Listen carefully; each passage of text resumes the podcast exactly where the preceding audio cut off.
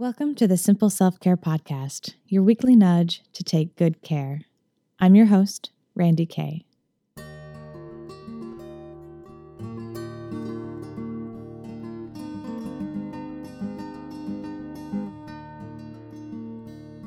Before we get too far into social media detox land on today's episode, I want to take a moment to thank you all for listening, for finding value out of this fair podcast, and for all of your encouraging feedback.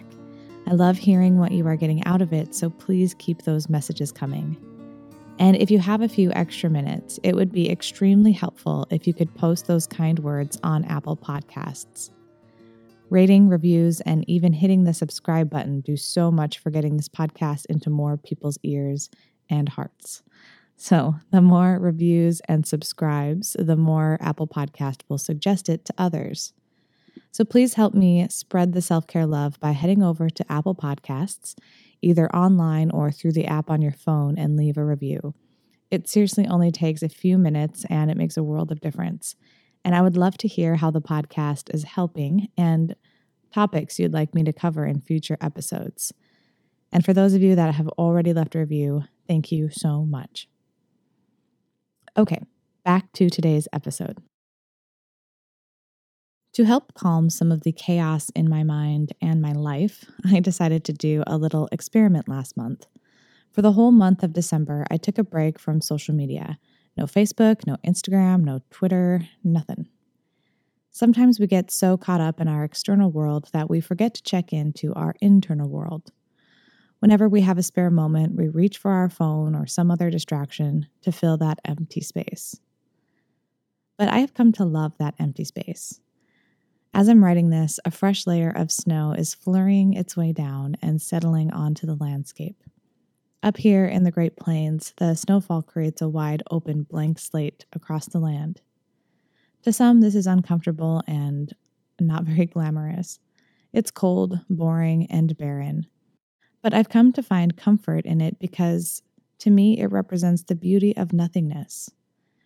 That after the snowstorm, we get to just be and create space from something new and see the next step to come our way. The simple wisdom of empty space is why I decided to take a break from social media for a month. The habit of checking my phone every spare second was sneaking its way in more and more, and I started to notice that my creative and intuitive channels were getting a bit clogged, especially with all of the holiday stuff coming about. It was a surprisingly hard decision to choose to disconnect for that long, but having happily survived the challenge, I'm so glad that I did it. Doing a social media detox is not some revolutionary idea, and maybe it's not a need for you right now. Social media isn't evil. In fact, I quite like certain aspects of it. But I'd like to share my three major takeaways from the experiment with you with the hopes that it could bring some balance to your relationship with it, or even let you know that if you're getting the nudge to disconnect yourself, trust that it will all be okay. So takeaway number one, the struggle is real. I knew that social media addiction was a thing, but I didn't realize just how habitual it had become in my life. Within the first few days, I couldn't believe how frequently I reached for my phone, for no reason at all. And I couldn't believe how I reached for my phone and opened Instagram without even thinking about it. All of a sudden, I was scrolling, and I didn't know how I got there, and it was kind of freaky, actually. But this was an opportunity to not be upset or disgusted in myself, but to recognize that our habits make us who we are. Over time, I programmed myself to do that. So due to that habit and the fact that apps hire psychologists to help them make things addicting, what could I really expect? The good news about bad habits is that they can be transformed into good habits. We can use the habitual makeup of the brain for our benefit. It just takes being intentional about it. Once you recognize your bad habits, be gentle with yourself, forgive it, and start to change. Number two, clutter in disguise. After the first few days of no social media, I started to notice a level of clarity in my mind that wasn't there before. All of the information and photos and reactions became the norm, and I didn't realize that there could be a different way to feel. It was like a cloud being lifted. It's hard to describe because it's so subtle, but it felt really nice. I could actually feel the space in my awareness being made. I noticed that I didn't care as much about what everyone else was doing. I didn't have FOMO, or fear of missing out, hardly at all. And I had more ideas pop into my head, and I got more clarity about some things that had been on my mind. I felt so much more present. I started living in a world where I did things just for my enjoyment, and I enjoyed things without thinking about how I would share it. I learned that sometimes sharing moments on social media can take away from the actual experience, that the social sharing part can add clutter and distraction into life's moments.